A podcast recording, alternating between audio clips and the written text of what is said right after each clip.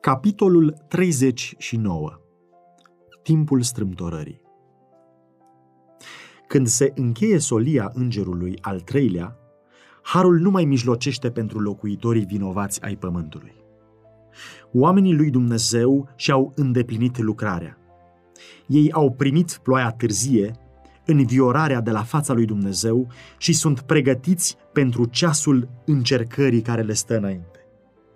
Îngerii se grăbesc în coace și încolo în ceruri. Un înger care vine de pe pământ anunță că și-a terminat lucrarea. Încercarea finală a fost adusă asupra lumii și toți aceia care s-au dovedit credincioși față de preceptele divine au primit sigiliul viului Dumnezeu. Atunci Isus își încetează mijlocirea în sanctuarul de sus.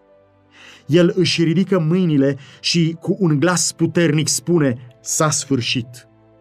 Și toată oastea îngerească își scoate coroanele când el face acest anunț solemn. Cine este nedrept să fie nedrept și mai departe. Cine este întinat să se întineze și mai departe. Cine este fără prihană să trăiască și mai departe fără prihană. Și cine este sfânt să se sfințească și mai departe. Apocalipsa, capitolul 22, cu versetul 11. Fiecare caz a fost hotărât pentru viață sau pentru moarte. Hristos a făcut ispășire pentru poporul său și a șters păcatele. Numărul supușilor săi este hotărât Împărăția, stăpânirea, măreția și domnia de sub cerul întreg sunt gata să fie date moștenitorilor mântuirii, iar Isus va domni ca împărat al împăraților și domn al domnilor. Când El părăsește sanctuarul, întunericul îi acoperă pe locuitorii pământului. În acest timp grozav, cel neprihănit trebuie să trăiască înaintea unui Dumnezeu sfânt, fără mijlocire.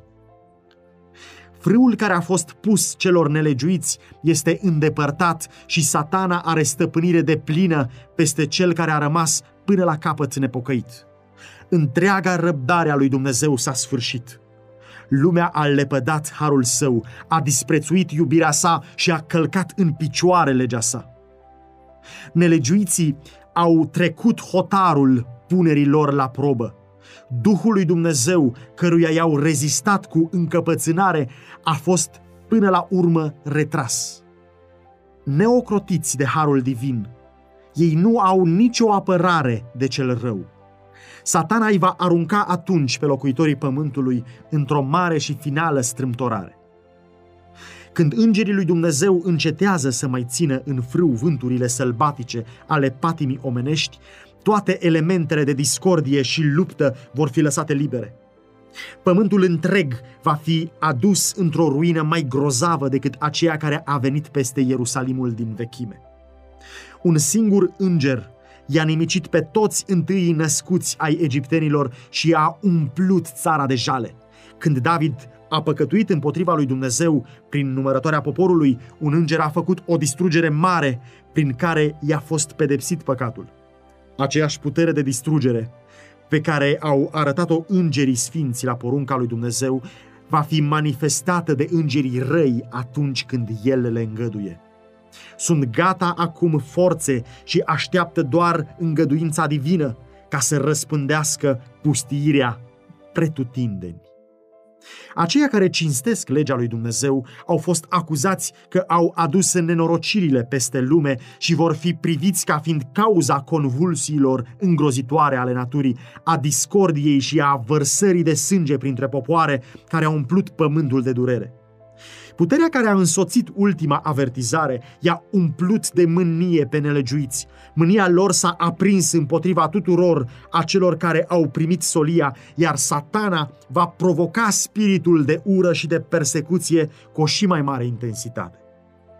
Când prezența lui Dumnezeu a fost retrasă în cele din urmă de la națiunea iudeilor, preoții și poporul n-au știut lucrul acesta – cu toate că erau sub stăpânirea lui satana și erau mânați de patimile cele mai îngrozitoare și mai nelegiuite, ei încă se socoteau ca fiind aleși de Dumnezeu.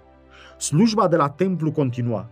Jertfele erau aduse pe altarele mânjite și în fiecare zi era cerută binecuvântarea divină asupra unui popor vinovat de sângele scumpului Fiu al lui Dumnezeu, care căuta să-i ucidă pe slujitorii și pe apostolii săi. Tot astfel, locuitorii pământului nu vor ști atunci când hotărârea irevocabilă a sanctuarului a fost pronunțată și soarta lumii a fost stabilită pentru totdeauna. Formele religiei vor fi continuate de către un popor de la care a fost retras în cele din urmă Duhul lui Dumnezeu. Iar zelul satanic cu care prințul răului îi va inspira pentru împlinirea planurilor lui răutăcioase va fi asemenea zelului pentru Dumnezeu.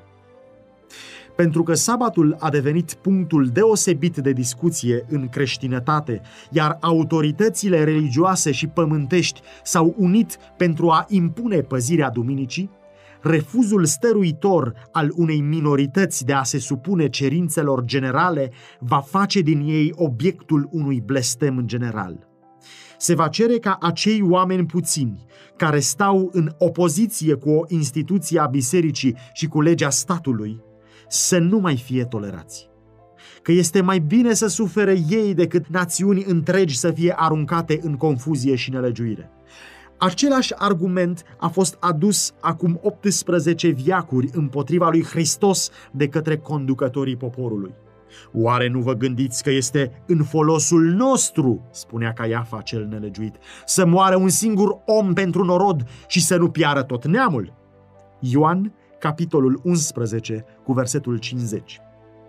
Acest argument va părea convingător și în cele din urmă se va da un decret împotriva acelora care sfințesc sabatul poruncii a patra, denunțându-i ca meritând pedeapsa cea mai aspră și dând poporului libertatea ca, după un anumit timp, să-i dea la moarte romanismul din lumea veche și protestantismul apostaziat din lumea nouă vor lua o atitudine asemănătoare față de aceia care cinstesc toate învățăturile divine. Poporul lui Dumnezeu va fi atunci cufundat în aceste scene de necaz și de suferință, descrisă de profet ca fiind timpul strâmtorării lui Iacov. Așa vorbește Domnul. Auzim strigăte de groază, spaimă, nu este pace. S-au îngălbenit toate fețele, vai, căci ziua aceea este mare, nici una n-a fost ca ea. Este o vreme de necaz pentru Iacov, dar Iacov va fi izbăvit din ea. Ieremia, capitolul 30, versetele de la 5 la 7. Noaptea de groaza lui Iacov, atunci când s-a luptat în rugăciune pentru eliberarea din mâna lui Esau. Genesa, capitolul 32, versetele de la 24 la 30, reprezintă experiența poporului lui Dumnezeu în ultimul timp de strâmtoare. Din cauza înșelăciunii practicate pentru a-și asigura binecuvântarea tatălui care voia să-i o dea lui Esau, Iacov fugise să-și scape viața înspăimântat de amenințările groaznice ale fratelui său. După ce rămase timp de mai mulți ani în exil, se hotărâse la porunca lui Dumnezeu să se întoarcă în țara lui natală cu soțiile și copiii, cu turmele și cirezile. Ajungând la hotarele țării, s-a umplut de frică la vestea apropierii lui Esau în fruntea unei cete de luptători, fără îndoială puși pe răzbunare. Ceata lui Iacov, neînarmată și fără apărare, părea să cadă victimă neajutorată violenței și măcerului. Și pe lângă povara temerii și neliniștii, se mai adăuga și povara apăsătoare a remușcării că păcatul lui fusese acela care adusese această primejdie. Singura lui nădejde era în harul lui Dumnezeu. Singura lui apărare trebuia să fie rugăciunea. Cu toate acestea, n-a lăsat nimic nefăcut din partea lui pentru a ispăși răul făcut fratelui și pentru a îndepărta primejdia care l amenința. Tot astfel, și urmașii lui Hristos, când se apropie timpul strâmtorării, fac toate demersurile pentru a fi priviți într-o lumină potrivită de oameni, pentru a dezarma prejudecata și pentru a îndepărta primejdia care amenință libertatea de conștiință. Trimițându-și familia mai departe, ca să nu mai fie martoră a suferinței lui. Iacov a rămas singur pentru a se lupta cu Dumnezeu. El și-a mărturisit păcatul și a recunoscut mila lui Dumnezeu față de el, în timp ce, cu umilința adâncă, a făcut apel la legământul încheiat cu părinții lui și făgăduințele date lui în viziunea din noaptea de la Betel în țara exilului său. Criza din viața lui Iacov sosise. Totul era în joc. În întuneric și în singurătate, el continua să se roage și să se umilească înaintea lui Dumnezeu. Deodată, o mână îi se așeză pe umăr. Crezând că un vrășmaș caută să ia viața, se luptă cu atacatorul cu toată puterea și disperarea. Când s-a crăpat de ziua, străinul și-a folosit puterea supranaturală. La atingerea lui, bărbatul cel puternic cade neajutorat și rugător pe grumazul misteriosului său adversar. Iacov știe acum că s-a luptat cu îngerul legământului. Cu toate că a fost lovit și a suferit o durere ascuțită, nu s-a abătut de la țintă. Timp îndelungat suferise remușcări, apăsare și necaz pentru păcatul lui. Acum trebuia să primească asigurarea că este iertat. Vizitatorul divin a părut că vrea să plece, dar Iacob se prinsese de el cerând binecuvântarea. Îngerul îl zori. Lasă-mă să plec, că se apropie ziua dar patriarhul exclamă, nu te las până nu mă vei binecuvânta. Câtă încredere, câtă hotărâre și stăruință sunt manifestate aici. Dacă aceasta ar fi fost o cerere îndrăzneață, îngânfată, Iacov ar fi fost înnimicit pe loc. Însă el pusese stăpânirea Însă el pusese stăpânirea pe asigurarea dată aceluia care își mărturisește slăbiciunea și nevrednicia și se încrede în mila unui Dumnezeu care își ține legământul. El a avut putere asupra îngerului și a biruit. Osea, capitolul 12, cu versetul 4. Prin umilință, pocăință și predare de sine, această ființă păcătoasă, supusă greșelii, l-a învins pe maestatea cerului. El și-a prins brațul său nesigur de făgăduințele lui Dumnezeu, iar inima iubirii infinite n-a putut lepăda cererea unui păcătos. Ca o dovadă a biruinței lui și ca o încurajare pentru alții de a imita exemplul său, numele i-a fost schimbat dintr-unul care amintea păcatul în altul care comemora biruința. Și faptul că Iacov a ieșit biruitor în lupta cu Dumnezeu era o asigurare că avea să biruie și în luptele cu oameni. El nu s-a temut, apoi să întâlnească mânia fratelui său, pentru că Domnul îi era apărătorul. Satana îl acuzase pe Iacov în fața îngerilor lui Dumnezeu, pretinzând dreptul de a-l distruge din cauza păcatului său. El îi dăduse ideea lui Esau să meargă împotriva lui și în lunga noapte de luptă a patriarhului, satana a încercat să pună asupra lui simțul vinovăției pentru a-l descuraja și pentru a-i rupe legătura cu Dumnezeu. Iacov a ajuns aproape de disperare, dar știa că fără ajutor din cer trebuia să piară.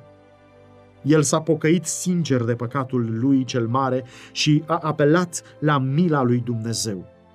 N-a putut fi abătut de la ținta lui, ci s-a ținut tare de înger și a stăruit în cererea lui cu strigăte stăruitoare, disperate, până când a biruit. Așa cum satana l-a influențat pe Esau să meargă împotriva lui Iacov, tot astfel, el îi va provoca pe cei nelegiuiți să distrugă poporul lui Dumnezeu în timpul strâmtorării. Și, așa cum l-a acuzat pe Iacov, el își va ridica acuzațiile împotriva poporului lui Dumnezeu. El consideră lumea ca fiind supusă lui, dar grupa aceea mică a celor care păzesc poruncile lui Dumnezeu se împotrivește supremației lui. Dacă ar putea să-i șteargă de pe pământ, biruința lui ar fi de plină. El vede că îngerii sfinți îi păzesc și își dă seama că păcatele le-au fost iertate, dar nu știe că situația lor a fost hotărâtă în sanctuarul de sus. El are o cunoaștere de plină a păcatelor pe care chiar el i-a ispitit să le comită și le prezintă înaintea lui Dumnezeu într-o lumină exagerată, prezentând acest popor ca meritând exact ca și el să fie exclus din favoarea lui Dumnezeu. El declară că Domnul nu poate să le ierte pe drept păcatele și, cu toate acestea, să-i distrugă pe el și pe îngerii lui.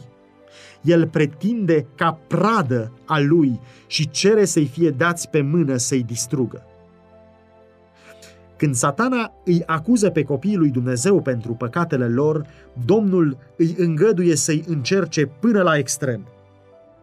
Încrederea lor în Dumnezeu, credința și hotărârea lor vor fi aspru încercate.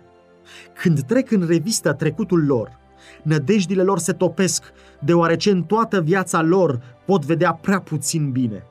Sunt pe deplin conștienți de slăbiciunea și nevrednicia lor. Satana caută să-i îngrozească la gândul că situația lor este fără nădejde, că o cara lor nu va putea fi ștearsă niciodată. El nădăjduiește în felul acesta să le distrugă credința, pentru ca ei să cedeze acestor ispite și să-i abate de la credincioșia față de Dumnezeu. Deși copiii lui Dumnezeu sunt înconjurați de vrășmași care sunt hotărâți să-i distrugă, chinul de care suferă ei nu este teama de persecuție pentru adevăr. Ei se tem că nu s-au pocăit de toate păcatele și că, prin vreo greșeală, vor pierde împlinirea făgăduinței Mântuitorului. Te voi păzi în ceasul încercării care are să vină peste lumea întreagă. Apocalipsa, capitolul 3, cu versetul 10. Dacă ar avea asigurarea iertării, nu s-ar da înapoi de la chinuri sau de la moarte. Dar dacă s-ar dovedi nevrednici și și-ar pierde viața din cauza propriilor defecte de caracter, atunci numele sfânt al lui Dumnezeu ar fi batjocorit.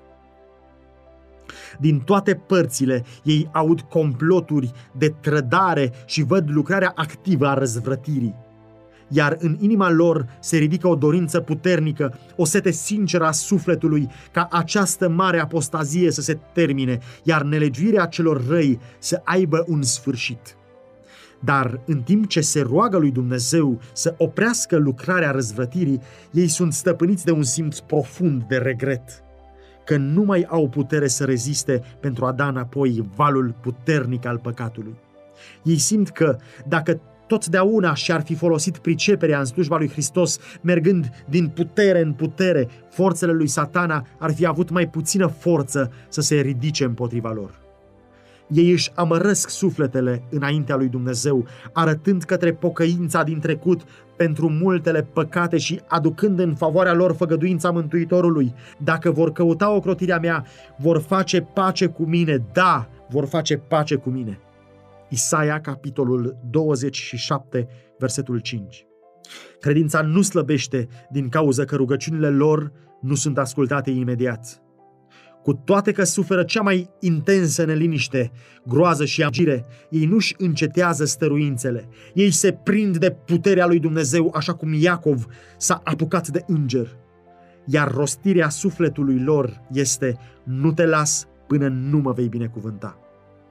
Dacă Iacov nu s-ar fi pocăit mai înainte de păcatul lui, prin care a primit dreptul de întâi născut prin înșelăciune, Dumnezeu nu i-ar fi ascultat rugăciunea și nu i-ar fi păstrat viața. Tot astfel, în timpul strâmtorării, dacă poporul lui Dumnezeu ar mai avea păcate nemărturisite care să le vină în minte, pe când sunt chinuiți de groază și teamă, ar fi copleșiți, disperarea le-ar nimici credința și n-ar mai avea încredere în a lupta cu Dumnezeu pentru eliberare. Dar în timp ce au un simț adânc al nevredniciei, ei nu au păcate ascunse pe care să le descopere. Păcatele lor au mers înainte la judecată și au fost șterse, iar ei nu și le mai pot reaminti. Satana îi face pe mulți să creadă că Dumnezeu va trece cu vederea necredincioșia lor în lucrurile mărunte ale vieții. Dar Domnul ne arată în procedeele sale cu Iacov că el în niciun fel nu va aproba și nu va îngădui păcatul. Toți aceia care încearcă să-și scuze sau să-și ascundă păcatele și le îngăduie astfel să rămână în cărțile din cer, nemărturisite și neiertate, vor fi biruiți de satana. Cu cât este mai înflăcărată mărturisirea lor de credință și cu cât mai onorabilă este poziția pe care o ocupă, cu atât mai întristătoare este calea lor în fața lui Dumnezeu și cu atât mai sigură este victoria marelui lor împotrivitor. Aceia care amână pregătirea pentru ziua lui Dumnezeu nu o pot câștiga în timpul de strâmtorare sau în oricare alt timp după acesta. Cazul tuturor acestora este fără nădejde. Acei creștini cu numele care ajung la această ultimă și grozavă luptă nepregătiți, în disperarea lor, își mărturisesc păcatele în cuvinte de groază teribilă, pe când cei nelegiuiți se bucură de nenorocirea lor. Aceste mărturisiri au același caracter ca al lui Esau sau al lui Iuda. Cei care le fac deplâng urmările neascultării, dar nu și vinovăția ei. Ei nu simt o mâhnire adevărată, nici o scârbă de păcat. Își recunosc păcatul de teama pedepsei, dar, ca și faraonii din vechime, s-ar întoarce la sfidarea cerului dacă judecățile ar fi îndepărtate. Istoria lui Iacov este, în același timp, și o asigurare că Dumnezeu nu-i va lepăda pe aceia care au fost amăgiți, ispitiți și duși în păcat, dar care s-au întors la El cu o pocăință adevărată. Când satana caută să distrugă această grupă de oameni, Dumnezeu își trimite îngerii să-i încurajeze și să-i ocrotească în vreme de primejdie. Asalturile lui satana sunt furibunde și hotărâte, amăgirile sunt teribile, dar ochiul Domnului este asupra copiilor săi, iar urechea lui aude strigătele lor. Necazul lor este mare, flăcările cuptorului par gata să-i mistuie, dar maestrul topitor îi va scoate ca pe aurul curățit în foc. Iubirea lui Dumnezeu pentru copiii săi în timpul acestei perioade de încercare cruntă este tot atât de puternică și delicată ca în zilele prosperității lor celei mai strălucite dar este necesar pentru ei să fie puși în cuptorul de foc. Firea lor pământească trebuie să fie mistuită, astfel încât chipul lui Hristos să poată fi reflectat pe deplin. Timpul de încercare și de groază din fața noastră va cere o credință care să suporte oboseala, amânarea și foamea. O credință care nu va slăbi, chiar dacă va fi aspru încercată tuturor le este oferit timpul de har pentru a se pregăti pentru vremea aceea. Iacov a biruit pentru că a fost stăruitor și hotărât. Biruința lui este o dovadă a puterii rugăciunii stăruitoare. Toți aceia care se vor prinde de făgăduințele lui Dumnezeu, așa cum a făcut El, și vor fi sinceri și stăruitori, așa cum a fost El, vor reuși asemenea lui. Aceia care nu sunt gata să se lepede de sine, să se lupte înaintea lui Dumnezeu, să se roage mult și stăruitor pentru binecuvântarea sa, nu o vor primi. A te lupta cu Dumnezeu, cât de puțin știu ce înseamnă lucrul acesta. Cât de puțini sunt aceia care și-au înălțat sufletul către Dumnezeu cu o dorință atât de puternică, până când toată puterea a ajuns la limită. Când valurile disperării, pe care nici o limbă nu o poate exprima, se revarsă peste cel care se roagă, cât de puțin se prind cu credință statornică de făgăduințele lui Dumnezeu. Aceia care acum pun la lucru puțină credință sunt în cea mai mare primejdie de a cădea sub puterea amăgirilor satanice și a decretului de constrângere a conștiinței. Chiar dacă vor rezista încercării, vor fi aruncați într-o groază și într-un chin mai adânc în timpul de strâmtoare, pentru că niciodată nu și-au făcut obiceiul să se încreadă în Dumnezeu. Lecțiile de credință pe care ei le-au neglijat vor fi siliți să le învețe sub apăsare și descurajare grozavă. Trebuie ca acum să facem cunoștință cu Dumnezeu, punând la încercare făgăduințele sale. Îngerii înregistrează orice rugăciune sinceră și stăruitoare. Trebuie ca mai degrabă să ne lipsim de îngăduințe egoiste decât să neglijăm comuniunea cu Dumnezeu.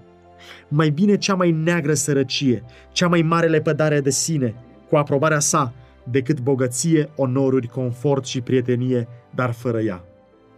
Trebuie să ne luăm timp de rugăciune. Dacă îngăduim ca mințile noastre să fie nepădite de interese pământești, Domnul ne poate da timp pentru a ne despărți de idolii noștri de aur, de case sau de țari infertile. Tânărul n-ar fi amăgit de păcat dacă ar refuza să meargă pe o altă cale decât aceea pe care o poate cere binecuvântarea lui Dumnezeu.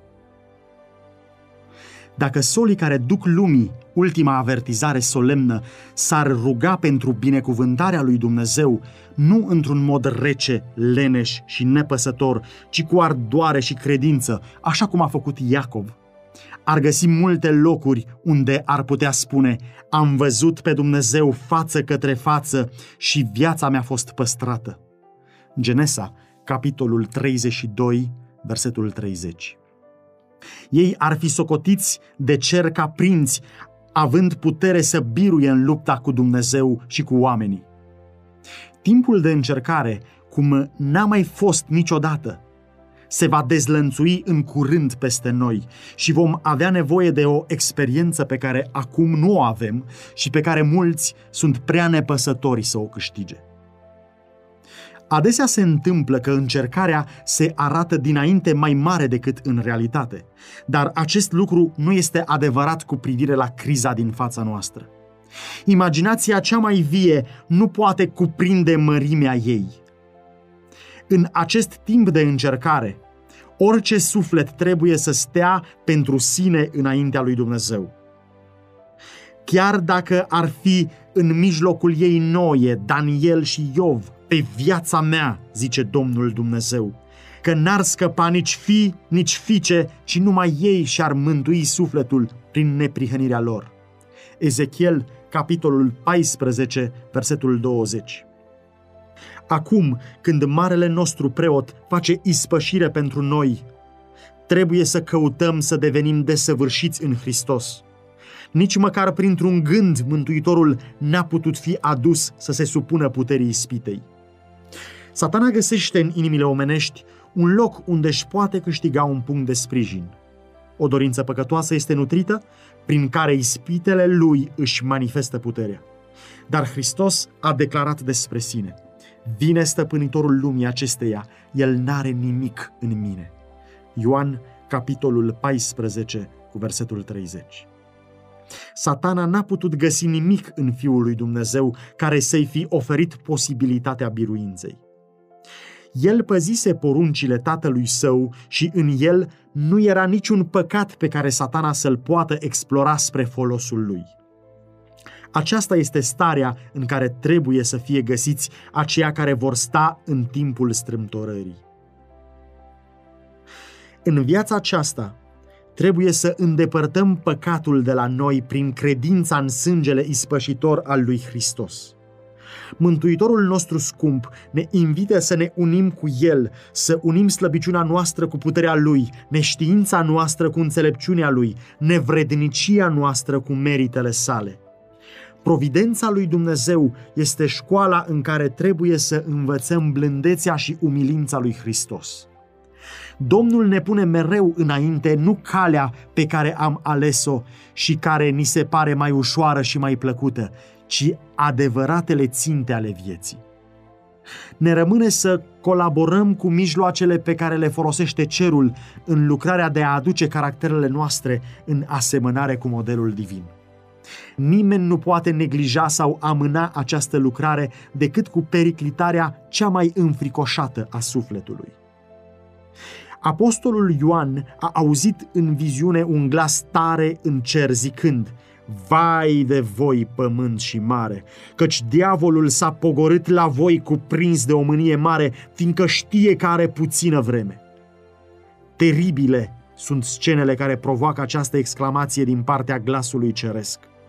Mânia lui satana crește pe măsură ce timpul îi se scurtează, iar lucrarea lui de amăgire și de distrugere va atinge apogeul în timpul strâmtorării. Semne îngrozitoare, cu un caracter supranatural, se vor descoperi în curând în ceruri, ca dovadă a puterii făcătoare de minuni a demonilor. Duhuri de demoni vor merge la împărații pământului și în lumea întreagă pentru a-i întări în amăgire și pentru a-i îndemna să se alieze cu satana în lupta lui împotriva conducerii cerului. Prin aceste mijloace vor fi amăgiți deopotrivă conducătorii și supușii. Se vor ridica persoane care vor pretinde că sunt chiar Hristoși și vor pretinde titluri și închinarea care aparține răscumpărătorului lumii. Ei vor face minuni uimitoare de vindecare și vor declara ca o descoperiri din cer care vor contrazice mărturia scripturilor. Ca o încoronare a marii drame de amăgire, însuși satana va lua chipul lui Hristos. Biserica a mărturisit timp îndelungat că așteaptă venirea Mântuitorului ca împlinire a nădejdii ei. Acum marele amăgitor va face să se arate ca și când Hristos ar fi venit. În diferite părți ale pământului, satana se va prezenta între oameni ca o ființă maestoasă, de o strălucire orbitoare, care se aseamănă cu descrierea Fiului lui Dumnezeu dată de Ioan în Apocalipsa. Apocalipsa, capitolul 1, versetele 13 și 15. Slava care îl înconjoară nu este întrecută cu nimic de ceea ce ochii omenești au văzut vreodată. În văzduh răsună strigătul de biruință. A venit Hristos! A venit Hristos! Oamenii se aruncă la pământ în adorare înaintea lui, în timp ce el își ridică mâinile și pronunță asupra lor o binecuvântare, așa cum Hristos îi binecuvânta pe ucenicii săi când era pe pământ. Glasul lui este plăcut, mieros și melodios. Într-un ton amabil și plin de simpatie, el prezintă unele dintre adevărurile cerești pline de har pe care Mântuitorul le-a rostit – vindecă bolile din popor și apoi, în asemănarea caracterului lui Hristos pe care și-a asumat-o, pretinde că a schimbat sabatul în duminică și poruncește tuturor să sfințească ziua pe care el a binecuvântat-o. El declară că aceia care stăruie să sfințească ziua a șaptea hulesc numele lui, refuzând să asculte de îngerii trimiși la ei cu lumină și adevăr. Aceasta este amăgirea cea mai puternică, aproape copleșitoare. Ca și samaritenii care au fost amăgiți de Simon Magul, mulțimile, de la cel mai mic până la cel mai mare, vor da atenție acestor vrăjitorii, zicând, aceasta este puterea cea mare a lui Dumnezeu. Fapte, capitolul 8, cu versetul 10. Dar poporul lui Dumnezeu nu va fi indus în eroare – Învățăturile acestui Hristos fals nu sunt în armonie cu scripturile. Binecuvântarea lui este pronunțată asupra închinătorilor fiarei și ai chipului ei, chiar asupra acelei categorii de oameni peste care se va revărsa mânia neamestecată a lui Dumnezeu, așa cum declară Biblia. Cel mai important este faptul că lui satana nu este îngăduit să contrafacă felul venirii lui Hristos. Mântuitorul l-a avertizat pe poporul său împotriva amăgirii din acest punct de vedere și a prevestit cu claritate modul revenirii sale. Se vor scula Hristoși mincinoși și proroci mincinoși, vor face semne mari și minuni până acolo încât să înșele, dacă va fi cu putință, chiar și pe cei aleși. Deci, dacă vă vor zice, iată-l în pustie, să nu vă duceți acolo. Iată-l în odăițe ascunse, să nu credeți căci cum iese fulgerul de la răsărit și se vede până la apus, așa va fi și venirea Fiului omului. Matei, capitolul 24, versetele de la 24 la 27, Matei, capitolul 25, versetul 31, Apocalipsa, capitolul 1, cu versetul 7 și 1 Tesaloniceni, capitolul 4, cu versetele 16 și 17 nu este posibilă contrafacerea acestei veniri. Ea va fi universal cunoscută și văzută de toată lumea. Numai aceia care au fost cercetători sârguincioși ai scripturilor și care au primit dragostea de adevăr vor fi ocrotiți de amăgirea puternică ce ia lumea în stăpânire. Prin mărturia dată de Biblie, aceștia îl vor depista pe amăgitor în prefăcătoria lui. Timpul de încercare va veni peste toți. Prin cernerea ispitei se vor descoperi creștinii adevărați. Sunt copiii lui Dumnezeu atât de solid întemeiați pe cuvântul său, încât să nu urmeze dovada dată de simțurile lor? Se vor prinde ei de Biblie și numai de Biblie într-o astfel de criză? Satana îi va împiedica, dacă va putea, să-și asigure pregătirea pentru a rezista în ziua aceea. El va pregăti lucrurile în așa fel încât să le îngrădească drumul, să-i atragă cu bogății pământești, să-i facă să ducă poveri grele și apăsătoare, pentru ca inimile să le fie supraîmpovărate de grijile vieții acesteia, iar ziua încercării să vină peste ei ca un hoț. Când decretul dat de diferiți conducători ai creștinătății împotriva păzitorilor poruncii va retrage ocrotirea conducerii și va lăsa la dispoziția acelora care le doresc distrugerea, copiii lui Dumnezeu vor fugi din orașe și sate, se vor întovărăși în grupe, locuind în cele mai pustii și mai singuratice locuri. Mulți își vor găsi scăparea în întăriturile munților. Asemenea creștinilor din văile Piemontului, ei vor face din înălțimile pământului sanctuarele lor și vor mulțumi lui Dumnezeu pentru întăriturile stâncilor. Isaia, capitolul 33, cu versetul 16. Dar mulți din toate popoarele și din toate clasele de sus și de jos, bogați și săraci, negri și albi, vor fi aruncați în robia cea mai nedreaptă și mai crudă. Cei iubiți ai lui Dumnezeu vor trece prin zile grele, legați în lanțuri, închiși după gratiile închisorilor, condamnați la moarte, iar alții, în mod vădit, vor fi lăsați să moară de foame în temnițele întunecoase și dezgustătoare. Nici o ureche omenească nu este deschisă să audă gemetele lor, nici o mână omenească nu este gata să le dea ajutor. Îl va uita oare Dumnezeu pe poporul său în acest ceas al încercării? L-a uitat el pe noi cel credincios atunci când judecățile lui Dumnezeu au fost dezlănțuite peste lumea antedeluviană? L-a uitat el pe Lot atunci când a căzut foc din cer pentru a nimici cetățile câmpiei? L-a uitat el pe Iosif, înconjurat de idolatrii în Egipt? L-a uitat el pe Ilie când jurământul Izabelei îl amenința cu aceeași soartă ca a preoților lui Baal? L-a uitat el pe Ieremia în groapa cea mai întunecoasă și dezgustătoare a închisorii? I-a uitat el pe cei trei demnitari în cuptorul de foc sau pe Daniel în groapa leilor? Sionul zicea, M-a părăsit Domnul și m-a uitat Domnul. Poate o femeie să uite copilul pe care l alăptează și să n-aibă milă de rodul pântecelui ei? Chiar dacă l-ar uita, totuși, eu nu te voi uita cu niciun chip. Iată că te-am săpat pe mâinile mele. Isaia capitolul 49, versetele de la 14 la 16. Căci așa vorbește Domnul oștirilor. Cel ce se atinge de voi, se atinge de lumina ochilor lui. Zaharia, capitolul 2, cu versetul 8. Cu toate că vrășmașii îi pot arunca în închisoare, pereții celulei nu pot întrerupe legătura dintre sufletele lor și Hristos. Acela care vede toate slăbiciunile lor, care cunoaște toate încercările, este mai presus de puterile pământului și îngerii vor veni la ei în celulele singuratice, aducându-le lumină și pace din cer.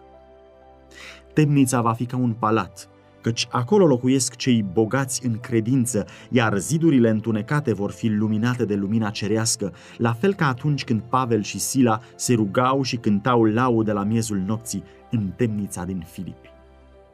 Judecățile lui Dumnezeu vor veni peste aceia care caută să prigonească și să distrugă pe poporul său. Îndelunga sa îngăduință cu cei răi îi încurajează pe oameni în neascultare, dar pedeapsa lor nu este mai puțin sigură și teribilă din cauza că este mult amânată. Căci Domnul se va scula ca la muntele Perațim și se va mânia ca în valea Gabaonului, ca să-și facă lucrarea, lucrarea lui ciudată, ca să-și împlinească lucrul, lucrul cel nemai auzit. Isaia, capitolul 28, cu versetul 21. Pentru Dumnezeul cel milostiv, pedeapsa este un act ciudat. Pe viața mea, zice Domnul Dumnezeu, că nu doresc moartea păcătosului. Ezechiel, capitolul 33, cu versetul 11. Domnul Dumnezeu este un Dumnezeu plin de îndurare și milostiv, încet la mânie, plin de bunătate și credincioșie, iartă fără de legea răzvrătirea și păcatul, dar nu socotește pe cel vinovat drept nevinovat. Domnul este îndelung răbdător, dar de o mare tărie și nu lasă nepedepsit pe cel rău. Exod, capitolul 34, versetele 6 și 7. Naum, capitolul 1, cu versetul 3. Prin lucruri grozave în neprihănire, el va reface autoritatea legii sale călcate în picioare. Asprimea pedepsei care îl așteaptă pe cel nelegiuit poate fi înțeleasă după neplăcerea Domnului de a aduce la îndeplinire judecata. Națiunea cu care el are o îndelungă răbdare și pe care nu o va lovi, până când nu va umple măsura nelegiuirii ei în cărțile lui Dumnezeu, va bea până la urmă din cupa mâniei neamestecate cu milă. Când Hristos își încetează mijlocirea în sanctuar, mânia sa neamestecată cu milă va fi dezlănțuită împotriva tuturor acelora care se închină fiarei și icoanei ei și primesc semnul ei. Apocalipsa, capitolul 14, versetele 9 și 10. Plăgile care au căzut asupra Egiptului atunci când Dumnezeu a fost pe punctul de a-l elibera pe Israel, au fost asemănătoare în caracter cu acele judecăți mari, teribile și mai întinse care urmează să cadă peste lume chiar înainte de eliberarea finală a poporului lui Dumnezeu. Descriind aceste lovituri îngrozitoare, scriitorul Apocalipsei spune O rană rea și dureroasă i-a lovit pe oamenii care aveau semnul fiarei și care se închinau icoanei ei. Marea s-a făcut sânge, ca sângele unui om mort. Și a murit orice făptură vie, chiar și tot ce era în mare. Apele s-au făcut sânge. Drept ești Tu, Doamne, pentru că ai judecat în felul acesta, fiindcă aceștia au vărsat sângele sfinților și al prorocilor, le-ai dat și Tu să bea sânge și sunt vretnici. Apocalipsa, capitolul 16, versetele de la 2 la 6. Condamnând pe poporul lui Dumnezeu la moarte, ei și-au atras vinovăția sângelui lor ca și când ar fi fost vărsat de propria mână. În același fel, Hristos i-a declarat pe iudeii din vremea sa vinovați de tot sângele sfinților care fusese vărsat din zilele lui Abel, căci ei erau mânați de același duh și căutau să facă aceeași lucrare ca aceea a ucigașilor prorocilor. În plaga care urmează, este dată soarelui puterea să dogorască pe oameni cu focul lui. Și oamenii au fost dogorâți de o arșiță mare. Profeții au descris astfel starea pământului în acest timp înspăimântător. Pământul era întristat, căci bucatele de pe câmp sunt pierdute. Toți pomii de pe câmp s-au uscat și s-a dus bucuria de la copiii oamenilor. S-au uscat semințele sub bulgări, grânarele stau goale, cum gem vitele. Cirezile de boi sunt buimace, căci nu mai au pășune, căci au secat pâraiele și a mâncat focul izlazurile pustiei. În ziua aceea, cântecele templului se vor preface în gemete, zice Domnul Dumnezeu, pretutindeni vor arunca în tăcere o mulțime de trupuri moarte. Ioel, capitolul 1, versetele de la 17 la 20, Ioel, capitolul 1, versetele de la 10 la 12 și Amos, capitolul 8, cu versetul 3. Aceste plăgi nu sunt generale, căci locuitorii pământului ar fi nimiciți cu totul. Totuși, vor fi cele mai îngrozitoare calamități care au fost cunoscute vreodată de muritori. Toate judecățile care au venit peste oameni până la încheierea timpului de har au fost amestecate cu milă. Sângele mijlocitor al lui Hristos îl ferise pe cel păcătos să primească măsura de plină pentru vinovăția lui. Dar, în judecata finală, mânia este revărsată neamestecată cu milă. În ziua aceea, mulțimile vor dori scutul milei lui Dumnezeu pe care l-au disprețuit atâta vreme. Iată vin zile, zice Domnul Dumnezeu, când voi trimite foamete în țară, nu foamete de pâine, nici sete de apă, ci foame și sete după auzirea cuvintelor Domnului. Vor pribegi atunci de la o mare la alta, de la miază noapte la răsărit. Vor umbla istoviți încoace și încolo ca să caute cuvântul Domnului și tot nu-l vor găsi.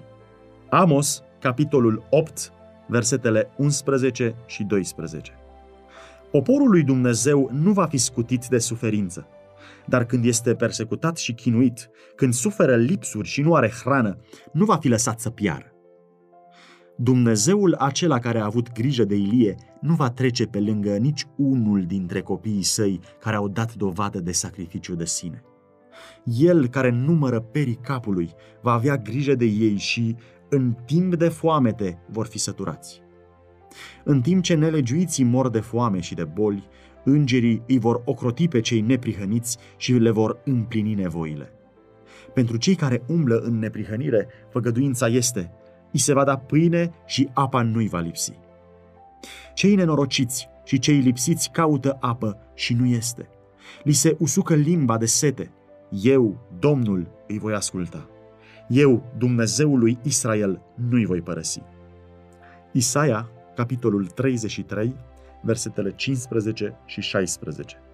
Isaia, capitolul 41, cu versetul 17.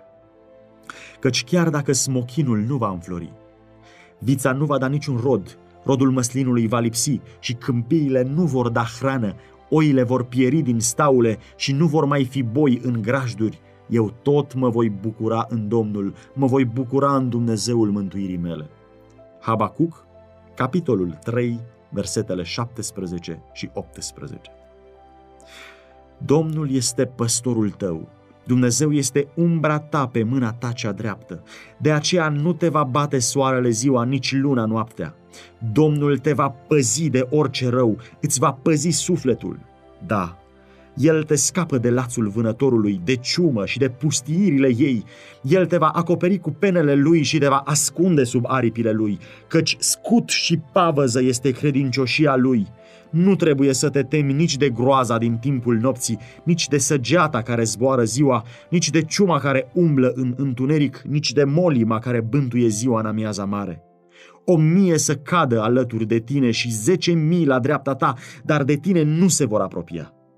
Doar vei privi cu ochii și vei vedea răsplătirea celor răi, pentru că zici, Domnul este locul meu de adăpost și faci din cel prea înalt turnul tău de scăpare, de aceea nici o nenorocire nu te va ajunge, nici o urgie nu se va apropia de cortul tău. Psalmi, capitolul 121, versetele de la 5 la 7. Psalmi, capitolul 91, versetele de la 3 la 10. Cu toate acestea, pentru ochiul omenesc, s-ar părea că poporul lui Dumnezeu trebuie să-și sigileze în scurtă vreme mărturia cu sânge, așa cum au făcut martirii dinainte. Chiar și ei încep să se teamă că Domnul i-a lăsat să cadă în mâna vrășmașilor. Acesta este timpul unei agonii teribile. Zi și noapte, ei strigă către Dumnezeu pentru libertate. Nelegiuiții tresaltă și se aude un strigăt batjocoritor. Unde este credința voastră? De ce nu vă eliberează Dumnezeu din mâinile noastre dacă sunteți într-adevăr poporul său? Dar cei care așteaptă își amintesc de Isus murind pe crucea de pe calvar și de mari preoți și conducători strigând în batjocură. Pe alții a mântuit, iar pe sine nu se poate mântui. Dacă El este împăratul lui Israel, să se pogoare acum de pe cruce și vom crede în El. Matei capitolul 27, cu versetul 42. Toți se luptă cu Dumnezeu asemenea lui Iacov. Fețele lor exprimă lupta lăuntrică. Pe toate fețele se așează paloarea morții. Cu toate acestea, nu-și întrerup mijlocirea stăruitoare. Dacă ar putea privi cu ochi cerești, Oamenii ar vedea legiuni de îngeri care excelează în putere, stând în jurul acelora care au păzit cuvântul răbdării lui Hristos. Cu o dragoste plină de simpatie, acești îngeri au fost martorii chinului lor și le-au auzit rugăciunile. Ei așteaptă cuvântul comandantului lor ca să-i smulgă din primejdie, dar trebuie să mai aștepte puțin. Poporul lui Dumnezeu trebuie să bea paharul și să fie botezat cu botezul. Chiar această amânare, atât de dureroasă pentru ei, este cel mai bun răspuns la cererea lor. În timp ce se străduiesc să aștepte cu încredere ca Domnul să lucreze, ei sunt aduși să-și exercite credința, nădejdea și răbdarea pe care le-au practicat prea puțin în timpul experienței lor religioase. Totuși, din cauza celor aleși, timpul de încercare va fi scurtat. Și Dumnezeu nu va face dreptate aleșilor lui, care strigă zi și noapte către el. Vă spun că le va face dreptate în curând. Luca, al 18-lea capitol, versetele 7 și 8. Sfârșitul va veni mai repede decât se așteaptă oamenii. Grâul va fi adunat și legat în snopi pentru grânarul lui Dumnezeu. Neghina va fi legată în snopi pentru focul distrugerii. Santinelele cerești, credincioase în sărcinării lor, își continuă vegherea. Cu toate că decretul general a stabilit data când păzitorii poruncii pot să fie dați la moarte, vrășmașii lor vor anticipa în unele cazuri decretul și, înainte de timpul stabilit, vor încerca să le ia viața. Dar nimeni nu poate trece peste păzitorii cei puternici care stau aproape de fiecare suflet credincios. Unii sunt atacați în fuga lor din orașe și sate, dar săbiile ridicate împotriva lor se frâng și cad fără putere ca un pai. Alții sunt apărați de îngeri sub formă de luptători. În toate viacurile, Dumnezeu a lucrat prin îngerii sfinți pentru ajutorarea și eliberarea poporului său. Ființele cerești s-au implicat activ în problemele oamenilor. Ele au apărut îmbrăcate în haine strălucitoare ca fulgerul. Au venit la oameni în haine de călători. Îngerii au apărut în chip omenesc înaintea oamenilor lui Dumnezeu. Ei s-au odihnit sub stejar la miezul zilei, ca și cum ar fi fost obosiți. Au primit ospitalitate în casele oamenilor. Au acționat ca niște călăuze pentru călătorii rătăciți.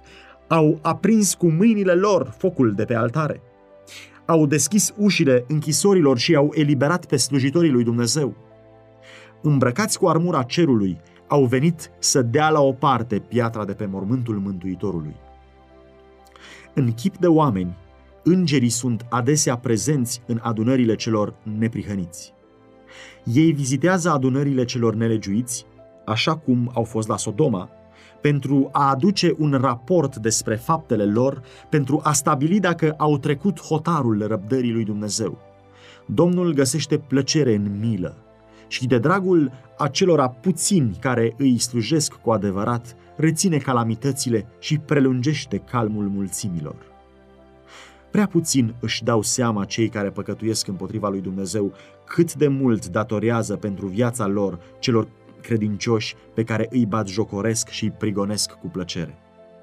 Deși conducătorii lumii nu știu, adesea în sfaturile lor, îngerii au fost purtători de cuvânt. Ochii omenești au văzut, urechi omenești au ascultat apelurile lor. Buzele omenești s-au împotrivit propunerilor lor și le-au luat în râs sfaturile. Mâini omenești au întâmpinat cu insulte și abuzuri. În sările de consiliu și în tribunale, acești soli cerești au demonstrat o cunoaștere temeinică a istoriei omenești. Ei s-au dovedit mai capabili să apere cauza celor apăsați decât ar fi fost cel mai priceput și mai elocvent dintre apărători. Ei au înfrânt planuri și au împiedicat nenorocirile care ar fi întârziat într-o mare măsură lucrarea lui Dumnezeu și ar fi provocat o mare suferință poporului său. În ceasul primejdiei și al necazului, îngerul Domnului tăbărăște în jurul celor ce se tem de el și scapă din primejdie. Psalmi capitolul 34, cu versetul 7. Cu o dorință arzătoare, copiii lui Dumnezeu așteaptă semnele venirii împăratului lor. Când sunt întrebați cât mai este din noapte, străjerii răspund neîntârziat, Vine dimineața și este tot noapte. Isaia, capitolul 21, versetele 11 și 12. Lumina strălucește prin nori deasupra vârfurilor munților. În curând se va descoperi slava sa. Soarele neprihănirii este gata să strălucească. Atât dimineața cât și noaptea sunt la ușă. Începutul unei zile nesfârșite pentru cel neprihănit și coborârea unei nopți veșnice pentru cel nelegiuit. Pe când cei care se luptă își îndreaptă cererile către Dumnezeu, vălul care îi desparte de lumea nevăzută pare să se dea la o parte. Cerurile strălucesc ca zorii unei zile veșnice și asemenea melodiei cântărilor îngerilor răsună în urechi cuvintele Stați tari în devotamentul vostru, vine ajutorul! Hristos, biruitorul cel puternic, păstrează pentru luptătorii săi obosiți o comoară de slavă nemuritoare, iar glasul lui vine prin porțile deschise. Iată, eu sunt cu voi, nu vă temeți, știu toate durerile voastre, am purtat poverile voastre, nu vă luptați împotriva unor dușmani care n-au fost puși la probă. Am dus lupta în favoarea voastră și în numele meu sunteți mai mult decât biruitori. Scumpul nostru Mântuitor ne va trimite ajutorul chiar atunci când avem nevoie de El. Calea spre ceruri este sfințită de urmele sale. Orice spin care ne rănește picioarele le-a rănit pe ale sale. Orice cruce pe care suntem chemați să o purtăm, El a purtat-o înaintea noastră. Domnul îngăduie lupta pentru a pregăti sufletul pentru pace. Timpul strâmtorării este o grea încercare și de temut pentru poporul lui Dumnezeu. Dar este un timp când fiecare credincios adevărat să privească în sus și, prin credință, să poată vedea curcubeul făgăduinței care îl înconjoară. Astfel, cei răscumpărați de Domnul se vor întoarce, vor veni în Sion cu cântări de biruință și o bucurie veșnică le va încununa capul. Îi va apuca veselia și bucuria, iar durerea și gemetele vor fugi. Eu, eu vă mângâi dar cine ești tu ca să te temi de omul muritor și de fiul omului care trece ca iarba și să uiți pe Domnul care te-a făcut? De ce să tremuri necontenit toată ziua înaintea mâniei asupritorului când umblă să te nimicească? Unde este mânia asupritorului? În curând cel încovoiat sub fiare va fi dezlegat.